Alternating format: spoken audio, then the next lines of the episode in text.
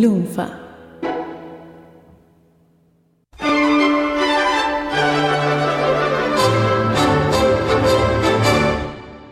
Prácticamente llegamos a tener una, una turba iracunda frente a los estudios de Lunfa pidiendo a gritos, pidiendo a gritos la segunda edición de este podcast que está comenzando en este mismo momento, doctor D. Es increíble cómo logramos, pudimos entrar al estudio para poder llevarles a sus oídos este segundo episodio. No podíamos entrar, tenemos toda la ropa despedazada, es, es sin palabras, sin palabras. Pero finalmente acá estamos para traerles el segundo episodio de... ¿De qué, M? El segundo episodio de... Supercast presenta Correo de Lectores.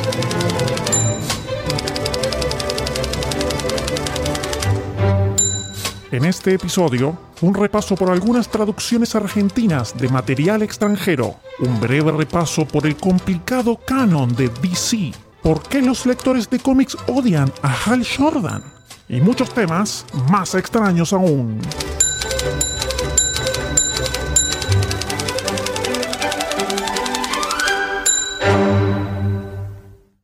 Muy al contrario de nuestras expectativas, llegaron unos cuantos mensajitos al correo, doctor D. Impresionante, impresionante. Y también cartas. Las hojas, las, mirá, Las- las papel, cartas, letras cartas. impresas en papel. Trajimos a la coneja de Susana Jiménez para que tire las cartas al aire y las abra.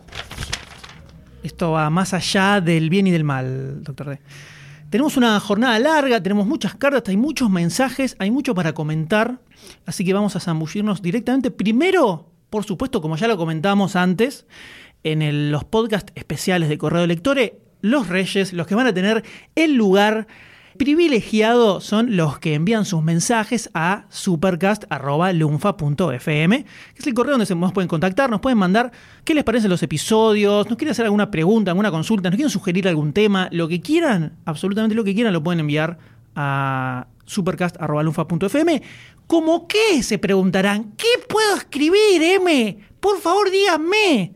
Por ejemplo, tenemos acá a Juanma de la Plata. El primer mensaje que llega. Tiene el, honor primero, de sí, ser el señor. primero. Estuve escuchando sus podcasts, muy buenos la verdad. Eh, por supuesto. Quiero recomendarles un cómic. Después de todo esto es sobre cómics. Más o menos que se editó hace poco, pero que está gratis en internet si lo buscan. Sereno de Luciano Vecchio. Es la primera obra de él como autor integral. Si les gusta Bruce Timm y la escuela de dibujantes cartoon, le va a gustar Sereno.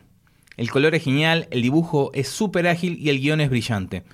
No solo por su argumento, sino por la inteligencia para poder hacer un cómic de superhéroes, con un personaje pacifista que busca ante todo conciliar y hacer recapacitar a sus némesis. Péguenle una ojeada y después me dicen. Por cierto, ¿van a editar Fatman on Batman? Saludos, Juanma de la Plata. Querido Juanma. Sí, Sereno Luciano Vecchio, que labura mucho para Marvel. Y Sereno está, salió publicado por Totem, Totem Comics, que es un emprendimiento de mm, Kika Alcatena y Fernando Calvi. Que son, es un sitio online donde Alcatena crea 200 millones de personajes, estilo el DC de la Silver Age, DC y Marvel de la Silver Age, Sí. con esa onda. Tiene un, mo- un montón de títulos con personajes con historias y hace un montón de tapas en joda, como eran las tapas de esa época, muy alucinantes. Y dentro de todo eso que se encuentra en Totem Comics es, eh, es donde salió Sereno de Lucero Vecchio, que lo vamos a buscar, ya que es una recomendación Sí, de... señor. Y vamos a comentarlo, obviamente. Y pregunta si vamos a editar Fatman on Batman. Todavía nos tiene que confirmar la firma del contrato. Por supuesto que hay que hacerle la traducción y el doblaje. Estamos viendo quién lo van a. Probablemente Goldstein haga la- el doblaje de Kevin Smith, ¿no? El Fatman ya lo tenemos. Seguimos con otro mensaje que ha llegado a supercast.fm del señor Sergio Cambiaso, que nos dice D y M, muy buen podcast. Cuando comentaron el correo de lectores como era, recordé el caso Dragonfall Argentina, la parodia de Dragon Ball, donde Vegeta respondía y el correo se tornó pasado de tono, ya que los lectores puteaban ingeniosamente y Vegeta respondía peor hasta que intervinieron el cómic. Muchos no creíamos que sea verdad porque sacaron la tapa a Goku con el signo prohibido, pero esa imagen ya había salido en la edición original española. A mi entender, probablemente sí les advirtieron que aflejen con las puteadas, muy a lo Yayo Iridi, dice el, estilo de puteadas, y aprovecharon y utilizaron esa tapa existente. Aprovecho para preguntar, ¿conocen otros casos de tomar cómics extranjeros y regionarlos con tono argentino, caso Dragonfall, o mismo Beavis and Butthead que les ponían las voces el Team Tinelli, creo, cuando era chico. Abrazos. Sobre el tema de Dragonfall, se había editado varios años antes en España. O sea, Sí. me acuerdo que en los 90 se editaba en España. Acá llegaban las ediciones españolas. Acá que eran hacia- muchísimo más divertidas que las ediciones que sacaba de ello acá eh, traducidas en argentino. Y mi hermano, el señor Charlie Waits, le copaba bastante Dragonfall. Y en un momento se había comprado varias de las revistitas y tenía esa que era, habían sacado un especial correo. Lo del correo de lectores sí era un invento de la edición argentina. Eso en la edición española no estaba, por lo menos no me acuerdo, pero creo que eso sí lo inventaron acá, que Vegeta contestaba bardeando. A lo mejor tuvieron algún quilombo por el hecho de ser Dragon Ball, que era algo para chicos, y en realidad eh, tenía como contenido medio adulto, capaz los bardearon un poco por eso. Y sobre adaptaciones argentinas, hay una que nos sale a la mente a todos, seguramente, ¿no, doctor D? Sí, bueno, la edición perfil de los 90, que la traducción la hacía... Las ediciones de DC, que Exacto. las traducciones las hacía Andrés Acorsi, y estaba todo argentinizado. Y sí, era, bueno, Blue Beetle, Bicho Azul. Astro dorado. Todo. Y además traducían el slang de los distintos personajes. También estaba traducido, no hablaban todos en neutro, como por ejemplo las ediciones de Vid. Entonces, todos los del bajo mundo, me acuerdo en La muerte de Superman, Sí. todos los, los monstruos que vivían en bajo tierra, que en la edición yankee hablaban con el slang medio como de la calle, medio así afroamericano. Acá los habían traducido como si hablaban todos, eche, pibe, todo así, como comiéndose las heces. Claro. Entonces estaba, estaba muy bien hecha, la adaptación estaba bien hecha. El otro que me viene a la mente es Kingsman, que salió editado hace poco, que tratan todo de voz y tiran puteadas argentinísticas. Después Ibrea en los mangas, por lo menos en toda su primera época, no sé ahora, porque hace mil años que no leo un manga de Ibrea, pero me acuerdo Ramma Medio, por ejemplo, estaba súper argentinizado y era algo que a mí particularmente en eso no me, no me copó porque le sacaba todo el chiste que podía tener. Tener a Ranma diciendo, ¡la puta que te parió! Era como, le sacaba un toque, un toque el chiste. Eh, Te sacaba también de, de- de la magia, el sí, contexto. Sí, viste, es un manga, es oriental, que los tipos griten, viste, la puta que lo parió, era raro, no me cerraba, nunca lo terminé ¡Vamos a ver el leyendo. matadero! Pero por lo menos Ibrea traducía todo así a argentino. Después hay, no sé si entra un poco en esta categoría, cuando se venían haciendo los cómics del planeta de los simios, llegó un momento que venía la, la- la- la tirada medio no sé, pirata de afuera y se terminó esa tirada porque Marvel cerró la edición de la publicación del planeta de los simios y empezó a salir una edición argentina del planeta de los simios. Dibujado en Sí, que la escribía Morheim, sí, eh, Jorge y Morheim. dibujado también acá en la Argentina. No sé si entra dentro de esta categoría de Argentina. Yo ser, no leí nada de todo ser. eso, no dudo que tenga una argentinización, pero no sé si entra en esta categoría que hoy en día es muy todas estas revistas son muy preciadas por los coleccionistas Sí, de todo el mundo, de- de, de todo el mundo, sobre todo los yankees que están re locos con el planeta de los simios. Bueno, acá también puede entrar lo que comentamos en el primer episodio de Gen Comiquero sobre las ediciones de las Tortugas Ninja. Que Claro, se terminaron sí, los sí. números, empezaron a hacer el refrito, rearmando viñetas, cambiando los diálogos. Bastante argentineado. Ah, también a mí me hiciste acordar la edición de los cazafantasmas de perfil también, que eso también estaba ah, te trataba de voz. más Dale. Egon, deja de boludear, Egon, Egon. Pero ahí hay unos cuantos. Eh, igual, eh, generalmente los doblajes que se hacen acá, las traducciones que se hacen acá, suelen estar un toque. Ahora no es, no es tan violento como podía hacerlo de perfil a lo mejor, pero suelen hablar un poco de voz en general. Todo lo que está viniendo generalmente Pasa que viene, ahora viene de de España. España. entonces todo de Pero Omnipress traduce acá. Omnipress, sí. Pero igual no era, no es, no es tan terrible, No es tan no, no- se siente argentinizado. No se siente argentinizado. La, Bueno, la- la pilotean mejor. Sí, sí, muchas cosas igual también de Omnipress vienen traducidas de España, que acá lo edita igual Omnipress, entonces se Ok. mezcla un poco, se mezcla un Muy poco. querido Omnipress. Seguimos con Diego Coronel, que dice, hola banda lufística. Esto es más Hola, un- Diego. Un abrazo al pueblo lunfístico, ¿no? Vamos. Me encantó la propuesta vintage de rememorar el viejo estilo de correo de lectores. Seguro será otro golazo de Lunfa Producciones. Paso a comentarles mis inquietudes.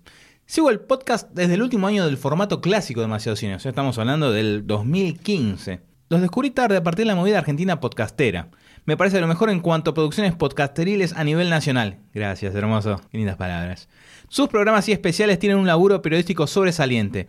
El humor más la química que hay entre ustedes los destacan de entre los demás podcasts donde la media es sentarse frente al micrófono, ponerse en pedo, gritar y delirar al prójimo. Claro, porque nosotros no hacemos se eso. nota que no escuchó la primera temporada de Demasiado Cine.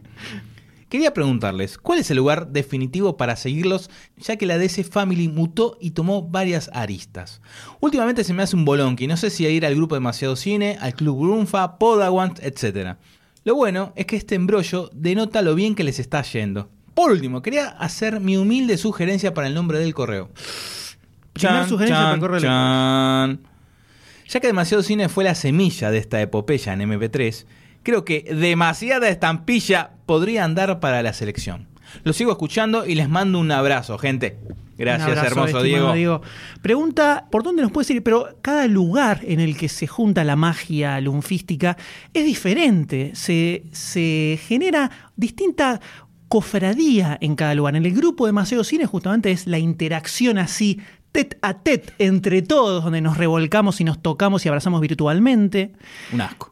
Terrible. En el Club Lunfa es diferente porque ese es como el sector VIP, el sector más, VIP. más, más estructuradito, ¿no? No es el, chiquero chancho del otro, ¿no? Claro, Podawans, no sé bien a qué se refiere con Podawans, si al podcast o porque no hay nada más que Podawans Te están que sea el mintiendo. Hay- podcast. tenemos una, tenemos una si, hay, copia. si hay una página de Podawans, no se metan, chicos, si se baja alguien de un auto y les dice, vení nene, vení que, vení que te llevo a Podawans, no le hagan caso. Vení que tengo Obi-Wan. Si les tocan la puerta y le dicen, hola, vengo en representación de Podawans, dame tu tarjeta de crédito, es mentira. No, no pedimos datos a nadie. Todavía. Pero nos pueden seguir por donde quieren. Eh, en el grupo de Maceo Cine es donde se da la interacción más grande. Sí, tiene más, más feedback, más, más. eh, es, es al instante prácticamente. tiene Claro, más, si más nada más te interesa escuchar el podcast y no querés eh, dejar comentarios ni nada de lo otro, puedes seguir la fanpage de Lunfa, donde cada podcast que sale se postea ahí. Si ni siquiera querés entrar a Facebook, podés suscribirte directamente con cualquier aplicación de podcast, te suscribís a Lunfa directamente y todos los podcasts te caen ahí, o te suscribís independientemente a los podcasts que te interesan. Y ni siquiera tenés que entrar a Facebook, es como si ni siquiera existiéramos, simplemente escuchás el podcast y nada más. Es más, Vos si no lo querés escuchar, no lo O bajes. si querés, haces todo junto y listo.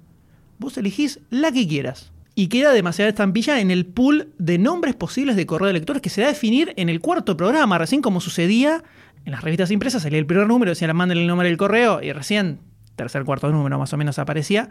Así que Paciencia. todavía va a quedar, va a quedar pendiente. Lo Pero ya hay un primer contendiente. Lo ponemos acá en el corcho. Ahí está. Y vamos a continuar con el próximo mensaje del señor Gastón Tesore o Tesoré, donde vaya la tilde, que dice, hola comiqueriles interlocutores, Hola. les escribo en respuesta al primer programa de correo de lectores. Por un lado tiro mi sugerencia para el nombre del correo, que es Ot- Super Mailcast. Opa. Super Opa. Mailcast. Esperá que lo pongo en el corchito. Ahí. Ahí está el corchito. Atrasado, pero seguro les comento mi Secret Origin. Secret Origin comiquero. Mi A viejo ver. tenía revistas de editorial Columba, Tartañán, Nippur, El Tony, Sandokan, Fantasía, y con ellas aprendí a leer. Sí, soy de vieja cepa. La Sandokan, la grandota. La grandota Sandokan. Entre personajes como Dago, Nippur de Lagash, Sabarese y Pepe Sánchez, encontré en la Sandokan historietas de Spider-Man, El Fantasma y Mandrake, todo de Lee Falk, esos dos últimos, que fueron mis primeros superhéroes. Pero el verdadero fanatismo surgió al acompañar a mi viejo a un local que se llamaba Lo de Marcos, las cosas mágicas que tendría Marcos, donde él Si para compraba un auto y te dice, ¿te llevo lo de Marcos? No, no entres. No. donde él compraba o intercambiaba las que no le interesaban. Allí encontré desde Patoruzú y Asterix hasta Spider-Man, Batman, Superman y todo ese maravilloso mundo. Pilas y pilas de historietas y revistas. A través de los años se fueron sumando personajes, editoriales, historias y aventuras. Hoy me mudé y la gran colección que armé con mi hermana quedó en casa de mi vieja, como nos ha pasado a tantos, ¿no? Sí. Es el gran dilema del comiquero. Pero buen cuidado, ya que mi sobrino ha heredado el gen comiquero. Hay un tema Bien, con el traspaso bien, del gen bien. entre tíos y Sí, sobrinos. muy ¿eh? bien, muy Hay- bien. hay- se ve que el gen no es vertical, sino que es transversal como se va, Sí, sí, se sí, va sí, sí. traspasando. Y es el encargado de seguir con ella. Me gusta, Bien. me gusta decidir pasar la antorcha en vida, Una ¿no? nueva generación. Hay muchos que dicen, mientras yo esté acá, esto es mío, pero me gusta lo de decir, no, esto que quedó acá, todo esto será tuyo. Y están todas las pilas. de- Y, y me gusta. testigo de cómo lo disfruta. Me gusta, me gusta la actitud. Muy bien, señor eh, Gastón Tesore. Muy bien. Sigan con este programa especial lleno de gran nostalgia de tiempos en que leía al final de los cómics las estrambóticas respuestas de personajes como Profesor Loki, que supuestamente se trataba del guionista Francisco Pérez Navarro, exactamente, y otros tantos más. Un lujo como siempre. Se les desea todas las suertes. ¡Excelsior! Increíble, increíble historia de vida Sí. la de Gastón. Impresionante. Qué lindo eso, el poder compartir con un familiar, ¿no? Sos el mentor de esta nueva generación que va a, a mamar, va a crecer de lo, con lo que vos te formaste. La verdad que eso es muy lindo. Y yo estoy haciendo ahí más o menos lo mismo con mi hija y con mi sobrino.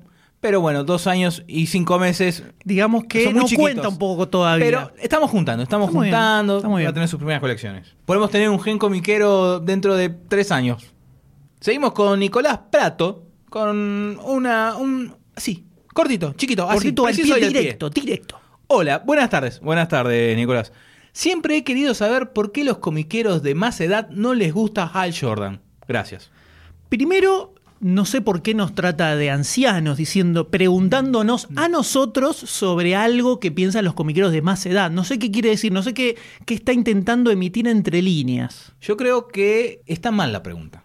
O quiere decir la gente de más edad que nosotros conocemos, tal vez. Habría que preguntarle a Goldstein, pero él no lee Es verdad. cómics. ¿Por qué los comiqueros de más edad no les gusta Hal Jordan? Los comiqueros de más edad crecieron con Hal Jordan. Es más, en Es Editorial Novaro extraño, sí, sí. crecieron con Raúl Jordán, que era el doblaje que le habían puesto, como así está Bruno Díaz, Ricardo Tapera, Raúl Jordán, porque es la generación de Novaro de los 60, 70, 80, me parece que quieren a Raúl Sí, Jordán. no sé bien de dónde sale esta idea de que a los lectores más eh, antiguos lo odian a, a Jordan. ¿Nosotros nos consideramos lectores de más edad? ¿Qué es de ma- de más edad? ¿De más de edad de cuánto? No sé, no lo aclara. Podría mandar otro mail aclarando más edad de cuánto. Bueno, podemos contestar desde nuestra edad, tal vez. ¿Qué edad tenemos?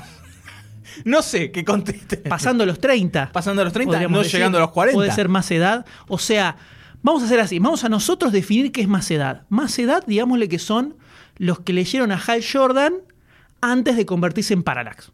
Claro. O sea, los contemporáneos de cuando Al Jordan era el Green Lantern. Pone- Ponemos eso como, como más edad, si querés. sí, sí, sí, sí. Nosotros hemos disfrutado de Hal Jordan.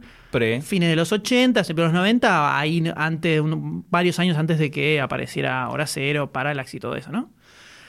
¿A vos, no- vos no lo querés a Hal Jordan por casualidad? Yo crecí con Hal Jordan. Es más, Al- más a, a a Al Jordan. Hal a Hal Jordan. A Hal Jordan. a Hal Jordan. Sí, tengo los, los tacos de 5. Después, bueno, toda esta venida abajo hasta que se convierta a Parallax me parece genial. Después lo que viene después es todo, viste, camino pedregoso, como que va tambaleando. Pero crecí con los tacos. Me han regalado el showcase de Green Lantern, el- número uno, el señor con la primera historia. Y son. Es lindo, es lindo. Por más que sea. Es, eh, hay gente que diga que es un policía paramilitar. Bueno, es parte de una organización del universo que mantiene el orden. Tiene, tiene sus, sus cositas, sus toques. A mí me gusta, a mí me gusta. Ahora salió una colección Salvat, el Secret Origin de Al Jordan por Geoff Jones. Todavía no lo leí. Todavía sigo manteniendo mi amor, porque a lo mejor al tener este nuevo origen yo puedo decir, no me gusta, no me gusta esto. Pero yo creo que sí, yo creo que sí. Sí, tal vez algo que podemos decir que puede jugarle en contra a Hal Jordan es que toda la historia de cuando se pasa al lado oscuro es bastante grosa, por lo menos a mí me, eh, Crepúsculo Esmeralda Sí. es una historia que me gusta mucho, por esto de que siempre fue un personaje que medio que se le ponía un toque en contra a los guardianes, como que, viste, decía, ustedes están ahí arriba, decían No lo que quieren lo que no es, saben lo que es acá abajo. Y todo eso que siempre va, fue armando como una pequeña rebeldía lo termina, se termina sumando cuando caen después que se le destruye la ciudad y lo quieren, Coast le quieren City. sacar el anillo. Y ahí se vuelve loco, va, revienta Genial. todo. Entonces era como un villano pasado, un héroe pasado a villano, que había tenido como una transición bastante grosa y zarpada. Y todo eso después lo terminan deshaciendo con el zaraza de Parallax, que, estaba- que no era él, que tenía el bicho adentro Sí, y toda esa pavada. Entonces a lo mejor eso puede ser algo que juegue un toque en contra. No lo sé. Sí puedo decir que a mí no me gustaba Barry Allen. Eso sí, te lo puedo, te lo puedo asegurar completamente. Para mí Flash es Wally West toda la vida. Tiene mucha más onda, todo lo que- el universo que se construyó con Wally West y cuando volvió a aparecer Barry Allen me la rebajó. Sí. Ahora, yo te tiro. Kyle, el nuevo, el linterna verde que vino después de, de Jordan A mí cuando me se convirtió en Parallax. porque era diseñador gráfico. Lo sé, lo sé, pero Entonces ese- cuando lo leí en su momento, ah, ¿viste? ¿Eh?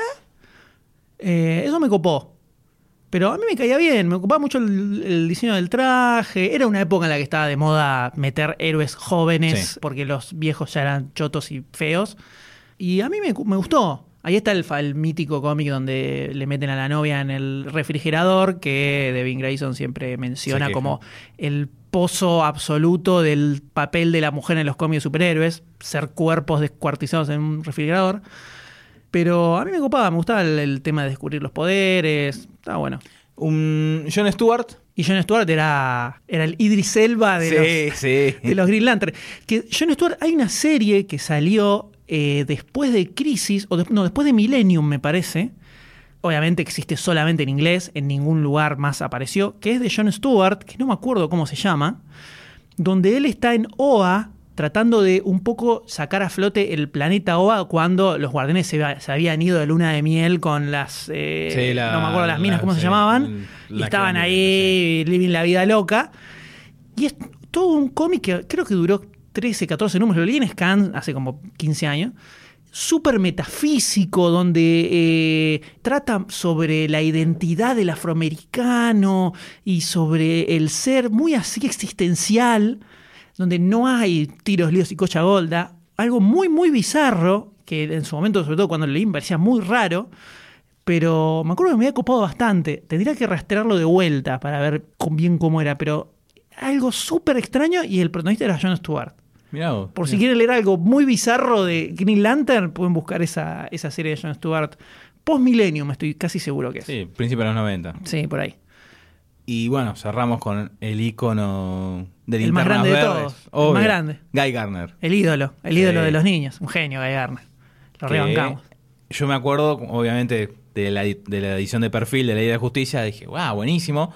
De los primeros números donde el Batman lo noquea y es toda una. Lo queremos, lo queremos por la, por la ley de la justicia. Por la DC, es verdad. La realidad es que Sí, lo sí, queremos sí. por la ley de la justicia. Después me acuerdo que en los tacos de 5, que venían las historias de, obviamente, de Linterna Verde de los 80, antes de que saliera la Liga de la Justicia, ahí contaban un toque el origen y era distinto y como no tenía el toque cómico cabeza de la Liga de la Justicia, es como que a mí no me gustó. Después vino la segunda versión de Guy Garner, que era... Warrior. tenía- Warrior, exacto, que era tenía un alien que Era generaba... la época extreme de DC, donde todos tienen que ser extreme. Ahí ya, ahí no, no, no. A mí me gustaba esa serie. no. Era, creo que la Ron Mars, creo que la escribía. Era muy delirante. Tenía lo suyo. No se tomaba muy en serio tampoco. No, no. Lo que sí, no sé si todo eso cómo quedó atrás y volvió a ser un Linterna Verde, ahí me estoy en el limbo en el medio. Yo no volví a tocar un cómic de Linterna Verde nunca más, después de Rebirth. Así que todo lo de Jeff Jones y Brightest Night, y Brightest Day y los muertos vivos. Eso lo tengo pendiente para Leí un leer. par, tengo leí un par de saguitas, me acuerdo Guard of the Green Lanterns, alguna de esas leí muy sueltas que no me gustaron nada y no lo volví a tocar. Así que yo quedé ahí, en el universo Te linterna de verderístico. No me voy a sumergir ahí ni loco. No soy un gran fanático de Jones, de esa etapa de Jones por lo menos. Dame tiempo, dame tiempo. Pero bueno, mirá cómo nos hizo irnos por las ramas el señor Prato, ¿eh? terrible, terrible. Un, un chico bárbaro este. Vamos a continuar con eh, el gran Marcos Cosio, amigo de la casa, que dice: Buenas, mis queridísimos super lunfísticos, me encantan sus podcasts, aunque todavía recién voy por bonus track 1 de la DC Classic. ¿Qué estás haciendo, Marcos? Año 2009. Deja- igual este es un mensaje de hace como un mes y pico, así que a lo mejor ya está un poco más al día probablemente. Pero cada vez que sale algo nuevo estoy atento. Mi alter ego es eh, Marcos Cosio, pero en el mundo virtual soy Marky Rotten. Basta de presentaciones y vamos a lo que nos compete.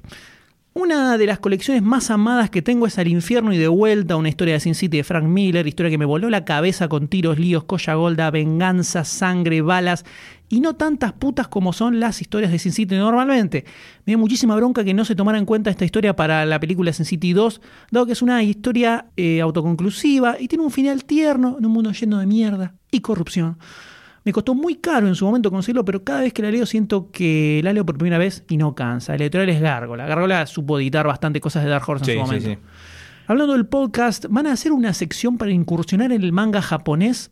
Ya sé que existe toda una comunidad sobre este tema, pero se necesita un nivel de virginidad especial para poder meterse bien profundo en la historia e influencias de autores y mangakas que yo sé que ustedes pueden lograrlo, sobre todo vos, de. No sé por qué te tira una- No un sé. guiño a vos, no sé qué quiere decir. Justamente no sé si va por el lado de la ultra virginidad o por ser un mangaka, un otaku. Nada más, más lejano de- nada más lejano de la realidad que manga y D en una misma es como, frase. es como dos imanes se repelen, se repelen completamente. Pero va a haber manga, en algún momento va a haber manga. la vida. Yo leo manga y en algún momento comentaré algo seguramente. Probablemente no de lo más accesible para el mundo, pero bueno, algo vamos a comentar de manga. Pregunta número 3. ¿Podrían explicarme bien cómo es el mamotreto de los cánones en líneas temporales de DC y Marvel? Que no entiendo un Joraka, New 52, pre y post-crisis, MCU. ¿Qué es todo esto? Dice. ¿Qué es todo esto? ¿Qué es todo esto? Lo que nos preguntamos nosotros es. Yo hablar desde DC. Hablemos de hablar de DC. DC, Doctor D es DCístico, no es Marvelita. Desde que comienza Superman en el 38 tenemos la edad dorada, la edad plateada, que es el surgimiento de la de Barry Allen, de la segunda camada de superhéroes, por así decirlo. los 40, principios de los 50, más o menos. Claro. Tenemos, eh, bueno, la, la, la- la etapa de los 70, los 80 se fue haciendo una bola muy grande, muy grande de, de, De de continuidad. de continuidad, más cuando en los 60 aparece eh, Barry Allen conoce a Jay Garrick, donde se considera que es el origen de la Edad de Plata, donde introduce la idea de Tierra 2, Del de otra. Tierra, del multiverso todas las historias que fueron pasando a lo largo de, la- de estos 50, bueno, hasta ese momento 30 años de DC, fueron pasando en distintas tierras para mantener una continuidad coherente dentro de todo. Y también a donde fueron a parar, esto se fue agregando más adelante, personajes que fueron, DC fue comprando de otras editoriales, fueron ma- mandando a otro, a otro mundo, ¿no? Otras tierras. Otras tierras. Tenés la tierra esa, que era la tierra de Shazam, la, toda la familia La Shazam. familia Marvel. Otra tierra donde estaba Bicho Azul, Capitán Atom, de que eran todos personajes y otros más de la editorial Charlton. Y bueno, llegó a ser una bola muy grande que no se podía ya manejar de ninguna forma. Donde estaba el Superman de, de la década del 30, ya estaba en, en, en Tierra 2. Y el que estaba en la Tierra 1 era el Superman de la actualidad en ese momento, que eran los 70-80, hasta que llegó Crisis. Por eso todo esto pre-Crisis es todo este quilombo de tierra. Hasta el año 1985, donde decían vamos a ordenar todo esto que es un quilombo, y ahí es donde aparece una miniserie que se llama Crisis en Tierras Infinitas, donde básicamente se destruyen todas estas tierras paralelas que habían y queda una sola y se reescribe toda la continuidad del universo DC. Por eso se habla pre-crisis y post-crisis, son todas las historias que suceden antes de Crisis en Tierras Infinitas, donde había un montón de cosas locas. Tenés 50 años de historias de en pre-crisis. Y post-crisis es lo que viene después de esa miniserie, donde algunas cosas quedaron de lo que sucedió antes, otros empezaron de eso. Superman empezó de cero, por ejemplo, Wonder Woman empezó de cero, Batman no. Batman arrastra algo de continuidad de todo lo que había pasado antes. Más ahora. Entonces, ahí se hizo como una especie de reorganización del universo DC. Pasaron los años, hubo algunas sagas donde se corrigieron algunas cosas de la continuidad, Hora Cero, Crisis Infinitas, para hacer una- un evento que vendiera y además para el universo DC no será el mismo, Otra todo eso. la crisis. Pero el otro sacudón fuerte que se hizo fue en el 2011 cuando aparece el New 52. Esto es una idea de DC para vender más. Dice, tenemos 200 años de historietas a cuesta. Está, eh, no sé, Action Comic número 700 y pico, Superman número 300 no sé cuánto. Nadie se va a enganchar con un cómic que hace tantos años que está. Tenemos que cancelar todo y arrancar todo de cero otra vez para que se puedan enganchar lectores nuevos. Así es donde aparece el New 52 donde cancelaron absolutamente todos los títulos. Hubo un evento que se llamó Flashpoint, como fue Crisis en su momento. Acá fue Flashpoint, donde Flash básicamente reescribe toda la continuidad. Y así arrancan con un nuevo número uno todas las series que escribía que salían en DC. Inclusive los números que venían ya desde el 38, desde el número 1 de la Action Comics, todo Exactamente. borrón y cuenta nueva. Y se le puso New 52 porque arrancó con 52 títulos, donde además había varios títulos que tenían lugar en el multiverso, que en realidad ya había aparecido antes con Final Crisis, que era otro evento, pero bueno, tampoco vamos a complejizarlo tanto. Entonces, se supone que ahora hay 52 tierras, entonces se llama New 52, eran 52 títulos en un inicio, imposible mantenerlo, al toque empezaron a volar títulos uno abajo del otro, y es una movida que fue bastante bardeada, sobre todo por los fans clásicos, no terminaron consiguiendo tantos nuevos lectores, y muchos lectores eh, de muchos años de DC dejaron de leerlo porque primero reescribían toda la historia, y segundo porque había muchos títulos en un porcentaje bastante alto que eran bastante malos en general. Había algunos que eran muy buenos, pero en general eran bastante malos. También había títulos que seguían arrastrando la vieja continuidad. Claro, y además pasó lo mismo que O con sea, que era Crisis. una contradicción dentro de la misma, de la misma línea. Exacto, Superman arrancaba de cero, pero Batman todavía seguía como si no hubiera pasado nada. Vos agarrabas Batman también. y seguía todo igual, entender de lo mismo. Entonces era un toque raro todo. Y finalmente, el, este año 2016, Sí. DC dijo, bueno, la cagamos, Era un chiste. evidentemente no funcionó, así que volvemos todo para atrás, salió Rebirth, donde lo que hace es volver a la continuidad pre-New 52, O sea, volvimos al 2011. pero con algunas cosas del New 52 que todavía se mantienen. Es como una fusión. Como que dejaron lo que más o menos les convenía o que estaba aceptado del New 52 y agregaron todo lo que los lectores venían bardeando que habían abandonado de lo que era el universo anterior. Y eso es la cosa loca que está pasando ahora. ¿Son complicadas to- todas estas movidas? Sí, son muy complicadas. ¿Se entienden? Mucho no se entienden. La realidad es que lo que son las series regulares en general cada vez funcionan menos, a mi parecer. Marvel eso lo maneja de una manera distinta. En Marvel generalmente las series regulares son bastante autocontenidas de acuerdo a los autores que la están escribiendo. Entonces vos podés leer los X-Men de Morrison o los X-Men de Josh Whedon. Y dentro de todo está bastante cerradito, podríamos decir. En cambio en DC hay mucha... Ahora capaz lo están cambiando un toque, pero sobre todo en lo que era New 52 había muy poca impronta de autor, entonces era todo como medio genérico y es difícil meterse. En cambio, en Marvel capaz tenés el Hawkeye de Matt Fraction, arranca y termina. Después tenés el Hawkeye de Jeff Lemire, que también arranca y termina. Como que tienen arcos más cerrados, es más fácil meterte en una serie de Marvel que en DC, que es más enquilombado. Igual Marvel también tiene lo mismo, tuvo 300 mil millones de eventos cataclísmicos. Sí. Eh, el más violento fue Secret Wars, la nueva Secret Wars, eh, hace el año pasado, en el 2015, donde también se reescribió parte de la historia, del universo. No se entiende nada igual. La realidad es que no hay que darle tanta pelota a esas cosas y lo que hay que buscar son buenas historias y nada más. Vos buscá, quiero leer algo de Linterna Verde porque me interesa Linterna Verde. Buscate cuáles son las sagas que están buenas de Linterna Verde y léete eso. No te quieras meter en todo lo que es la continuidad y seguir, ser el continuity cop. Yo conozco, conocemos gente Sí, sí, sí, que se lee todos los títulos de DC que salen uno atrás del otro y que sufren y lloran, pero lo leen porque tienen que leerlo, porque tienen que estén Mis saber- ojos, pero tengo que tienen seguir. que saber toda la continuidad. No se puede sufrir así, señores. Dedíquense a leer buenas historias y tanta bola eso de la continuidad no le demos porque después lo van a volver a escribir todo y así eh, eternamente hasta que deje de vender. Y por último, dice, el nombre para el correo de lectores podría ser Los infectados del podcast dicen. ¿Por qué los infectados? ¿No? ¿Es una enfermedad, tal vez? Los podfestados. ¿Será por lo de gen comiquero que mencionábamos? Tal Epa, vez. epa. ¿Irá por ese lado? Abrazo, señoritos, pórtense bien y hagan la tarea, por supuesto. Siempre hacemos la tarea. A último momento. Y volvemos con Nicolás Prato. Reincidente, el primer Reincidente. del No correo de lectores. El otro día, volviendo a escuchar el podcast de Sommelier de Historieta, me dije, así como ustedes... Vamos a hacerlo bien porque nosotros lo conocemos y sabemos cómo es su voz, ¿no? Así como nosotros. Así como ustedes comentan lo que leen, Pues tiene un voz medio aguda. ¿por qué yo no? Generalmente leo en digital y en caso de que me gusten, ya lo compro. Estoy siguiendo bastante a Rebirth, casi todos los números son llevaderos, menos Justice League y Batman. De lo que más me impresionó fue Aquaman, banco mucho a Mera. Wonder Woman, el ida y vuelta con Priscila me emociona, comenta. El Superman chino, entre otros, para no alargar mucho.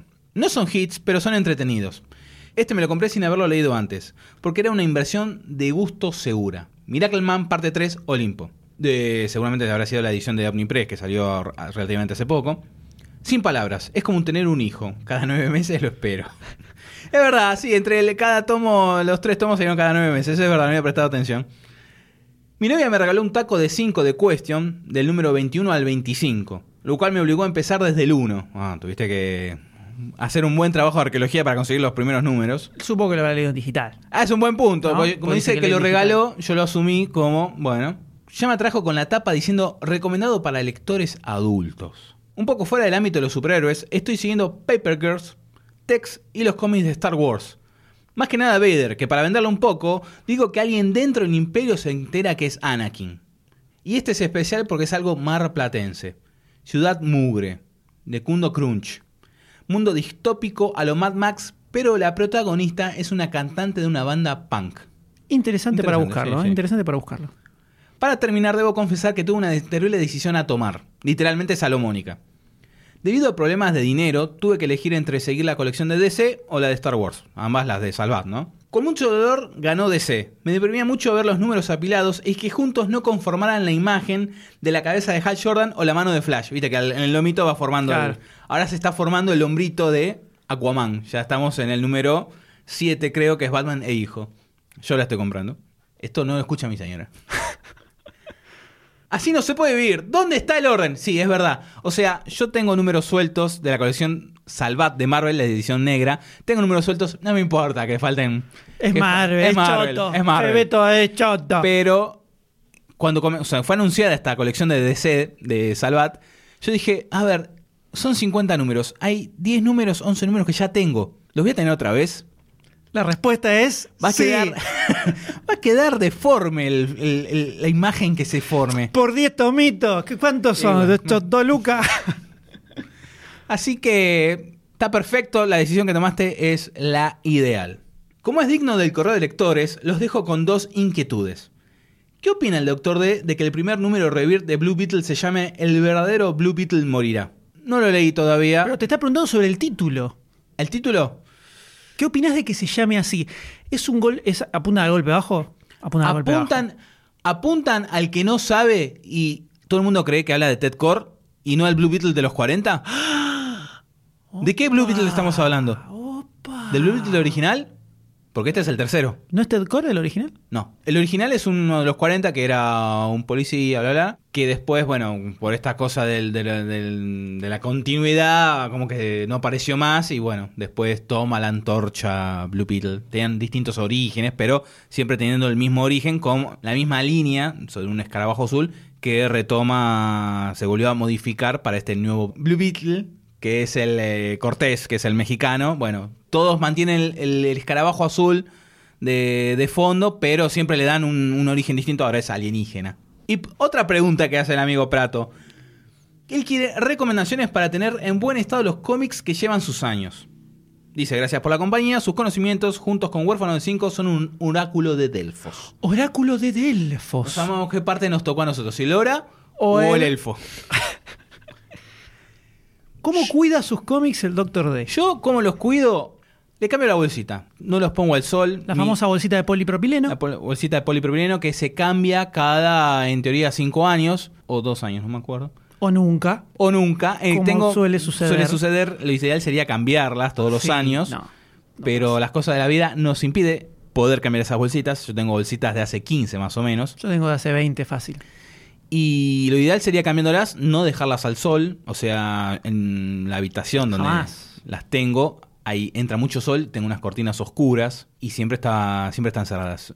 Recién corro las cortinas y abro las ventanas cuando ya es la tardecita ahí, porque viste la temperatura le hace mal la hojita, la, la tinta, todo eso. Vamos a lo viejo. Tengo unas ediciones de los 40 de Lino Palacio que las compré y las vi una vez porque se están deshaciendo. Y eso lamentablemente tenés que ponerle, es así, sí o sí tenés que cambiarle las bolsitas seguido porque viste el, le- largando un ácido y la vas a ir- las va a ir arruinando, pero tenés que prestarle...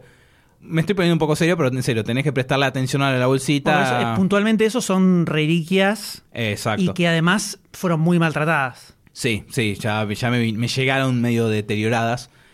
Este, y después hay unas bolsitas especiales que no recuerdo ahora el químico, que sí, lo recomiendan en el primer episodio de Huérfanos de 5, que ahí te dan toda una cátedra de cómo cuidar las bolsitas, perdón, los cómics, qué bolsitas Sí, que son libres de ácido, ¿no? Que no- sí, sí, no- sí.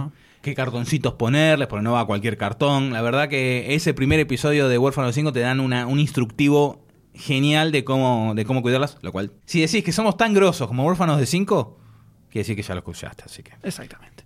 Y vamos a continuar con un mensaje que nos llegó, pero en forma de audio, del señor Diego Barrio Nuevo, también conocido como Castorzuchis, de Rayos. Catódicos, donde nos cuenta una experiencia de vida muy en tono con Gen Comiquero, que es la siguiente. Eh, les voy a contar eh, la historia de mi peor eh, decisión, mi peor momento como, como comiquero. Tenía el libro de, de Marvel, los crossovers Marvel y DC, de tapa dura, re goloso, estaba buenísimo. Y tuve una época de pendejo que era muy pelotudo y canjeaba todo lo que era en castellano por cosas en inglés. Y canjeé eso por un número de Spider-Man que tenía tipo un holograma en la tapa, una mierda. Y nada, todavía tengo el número de Spider-Man ahí, tirado, abandonado y lo odio. Y nada, no se consigue ahora ese libro. Lo busco y, no lo encuentro por ningún lado. Sé que si lo llegan a ver, eh, avísenme, no importa cuánto salga. Creo que todos tenemos Algún muerto. algún así. muerto, algo así que nos arrepentimos de verlo. Yo tengo un Sí. montón, Sí, tengo sí. un montón así. Al que se refiere el amigo Caso que nos mandó la imagen es Clásicos Marvel DC, una edición de Forum. Muy linda, aparentemente parece en tapa dura, o sea, un hardcover de Forum, muy lindo. Si cambiaste eso por un issue berreta del Spider-Man de los 90 metalizado, yo nunca hice un crimen tan, tan Salame. cabeza. Con amor, No, ¿no? no, terrible. Sucho en un salame. Terrible, Dios mío. ¿Qué, qué pasó? ¿Qué pasó? Te perseguirá en pesadillas por el resto de tus vidas. ¿Algún muerto de este tipo que tengas vos, Doctor D, tal vez, que te venga a la mente? De séptimo grado, en el 93, eh, intercambiaba muchas cosas que hoy en día me arrepiento mucho, sinceramente, también de haberlo hecho. Cosas que me vienen hacia la mente, algunas revistas del Hombre Araña, Editorial Abril. O sea, estamos hablando de los 80s, de esa, de esa, de esa edición. Las cartas, las cartas de Marvel, viste que tenían tenías para pelear peso, sí. altura. Bueno, con el tiempo no recuperé esas, pero tengo otras que me regalaron junto con las de, con las de DC, de los Super Amigos. No estamos hablando de superhéroes, pero libritos así de, de- de Disney de, que yo tenía chiquito que el día de hoy le tengo aprecio por la añoranza. Eso también lo he intercambiado, bueno, por revistas de superhéroes, que seguramente lo habré cambiado por esas de Spider-Man, que no tengo más, que las volví a cambiar. Y hay algunas que estuve a punto de intercambiar también por esa época y las no sé por qué, cómo en el fondo algo me dijo, me dijo, tenelas. No lo hagas. No lo hagas. Era, viajaste en el tiempo, mandaste un pensamiento al me pasado. Pegué, me pegué primero al escucharme hablar y después me dije, no, com- no, no intercambies eso. Y es al día de hoy que tengo las revistas, unas par de revistas de los super amigos de Editorial Abril de los ochentas, con unas cosas muy bizarras, pero de verdad que eso es un- una de las cosas que estuvo al borde de- del abismo del intercambio y zafaron, pero de por mensaje divino de arriba. ¿Vos, Emen, te acordás de algo? No, después yo lo que me arrepiento que no sé bien en qué circunstancia fue. Yo cuando era más, más pendejo canjeaba mucho. Estoy hablando de primario, o sea, antes de tener la mentalidad de esto capaz está bueno guardarlo para volver a leerlo, viste, Sí. más del coleccionismo. Y recuerdo haber tenido varios tacos de forum de Marvel que me copaba mucho en esas épocas. Y iba y los canjeaba, así, y ahora son bastante difíciles de conseguir. Y me gustaría tenerlos por una cuestión de nostalgia más que Sí, sí, de sí. lectura. Un par después eh, conseguí, pero principalmente por eso. Me acuerdo que estaba el Marvel Twin One que sacaba Forum, que creo que venía Iron Man y Capitán América, si no me equivoco. Y en ese momento por lo menos me copaba bastante, me resultaba muy divertido. Probablemente leído ahora a lo mejor era un toque, Lento. no sé si lento, pero doloroso tal vez de leer. Pero es algo que es algo que sucede. Es algo que sucede. Sobre todo está muy relacionado con la infancia y Sí. la virginidad de no darse cuenta de lo que uno está haciendo, ¿no? Aparte está más relacionado con una etapa de, de investigación, de, de aventura, ver qué, qué más hay y no quedarse con a- aferrarse a una historia que te gustó. No, además es algo que en esa época era muy común, por eso existían las casas de canje Sí, específicas. sí, sí, se, sí. se les decía así, los lugares donde ibas a comprar cosas y, y llegabas y canjeabas. Hoy en día todavía se sigue canjeando igual en los grupos de Facebook. Generalmente hay muchos que postean cosas para canje en lugar de para venta. Todavía se sigue usando. Pero sí, todos, todos tenemos algo de lo que nos arrepentimos de, de haber dejado de lado. Eh, Esto incluye el prestar, ¿no? El prestar y nunca volver a ver libros de cómics, estamos hablando, ¿no? Sí, la Eso hay historia... cosas que me- Con MacLeod, con MacLeod te mando un abrazo, doctor D. Sí. Y después uno que tenía firmado por Fontana Rosa, qué boludo.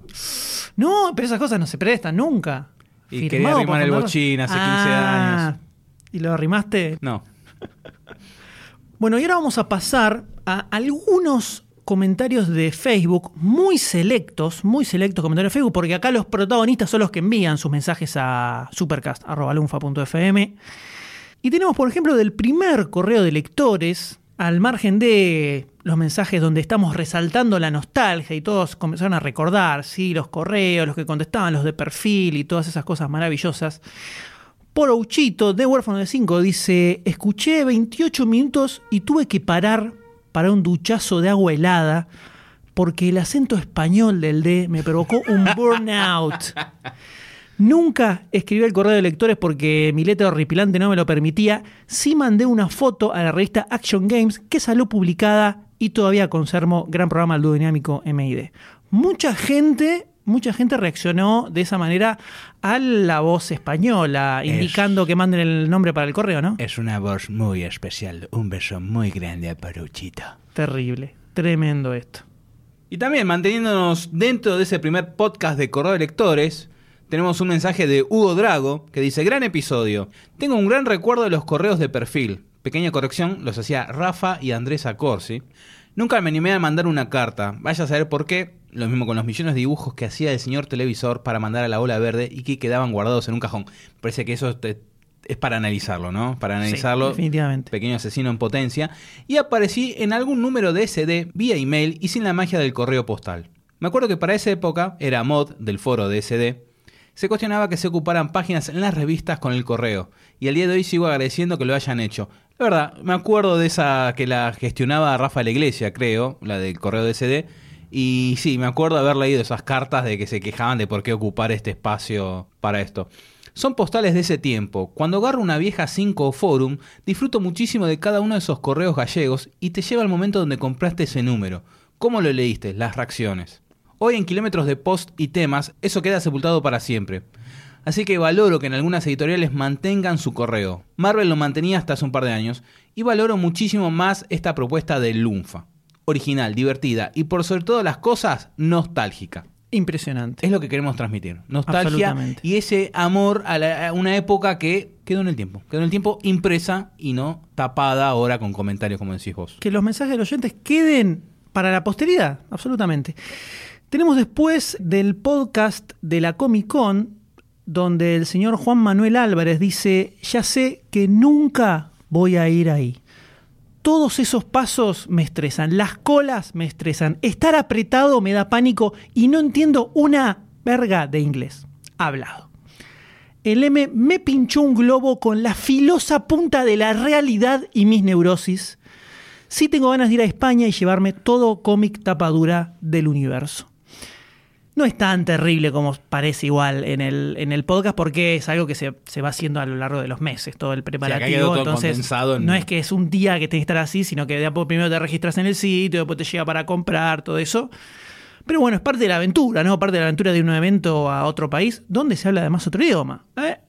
No es lo mismo que ir a España o a México, donde está un poquitito más servido al margen del dinero que te Yo puedo hablar, también. ir ahí, por ahí. Vos creo que no te podías comunicar con nadie en el mundo. Los únicos que te entienden somos nosotros Mi, cuando hablas. mi graba podcast. Nadie más te entiende.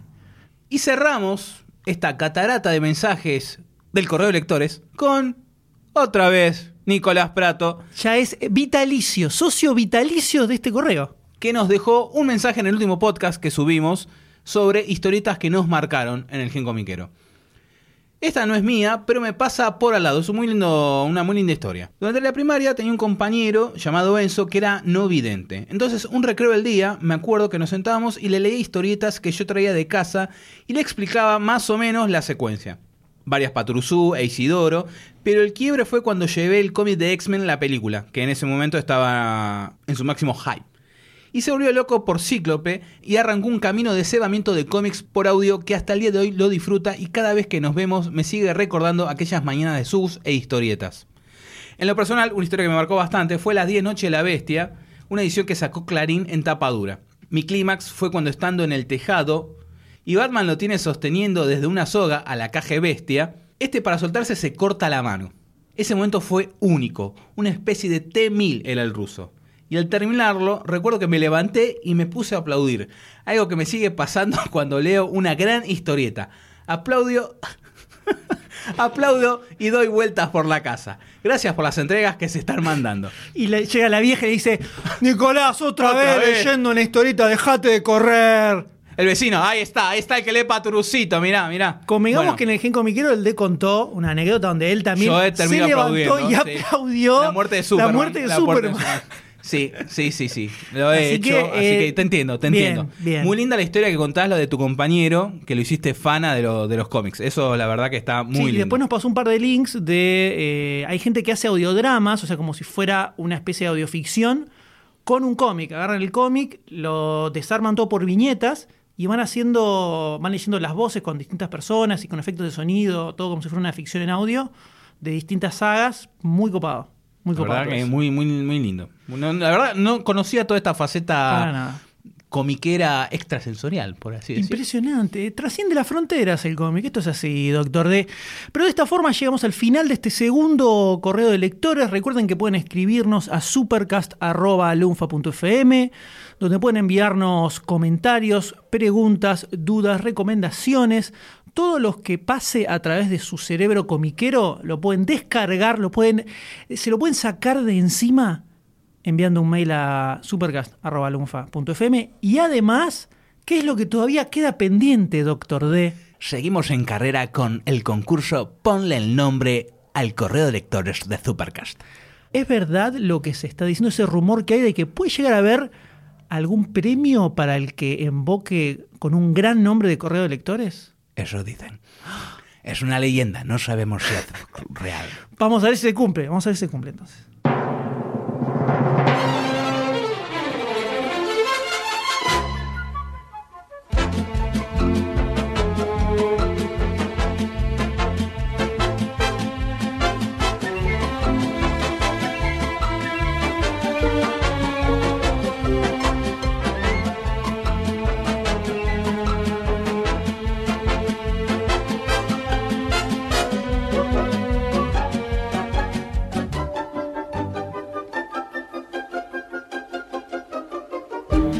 Episodio te gustó, te emocionó, o por lo menos te ayudó a remar el día, date una vuelta por patreon.com barra lunfafm y convertite en patrocinador.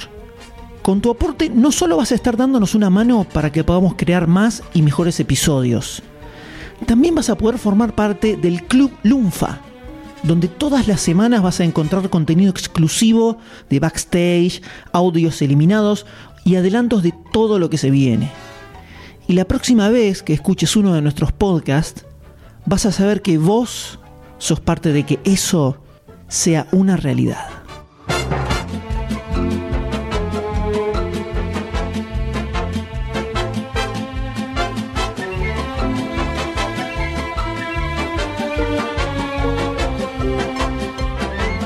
Si no te querés perder ningún episodio, suscríbete a Supercast en iTunes, iBox o en tu aplicación de podcast favorita. Supercast forma parte de Lunfa, un lugar en el que vas a encontrar un montón de podcasts increíbles. Puedes escucharlos entrando a lunfa.fm. Entrate de los nuevos lanzamientos siguiendo a Lunfa FM en Instagram, Twitter y Facebook. Y así vas a descubrir cosas como demasiado cine, un viaje cinéfilo totalmente de ida. Búscalo en lunfa.fm.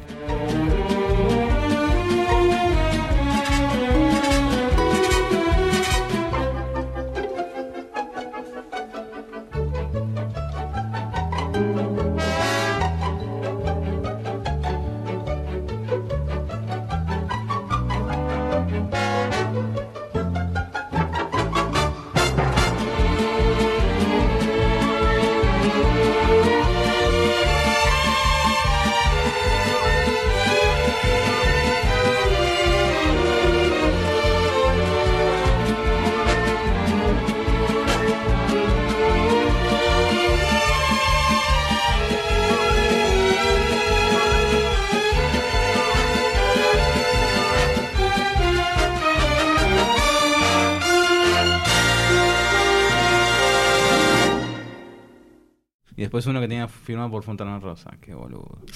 No, pero esas cosas no se prestan nunca. Y Firmado quería arrimar el Fontana- bochín hace 15 Ah, años. ¿Y lo arrimaste? Ni en, No. de- en pedo, viste, en un boliche. Tomá el cómic, Tomá esto que te va a recopar, vení, dame un beso. Pensando para adentro, pero lo dice en voz alta. La relevanto con Lee, esto está buenísimo. Toma el cómic. Bueno. Lunfa.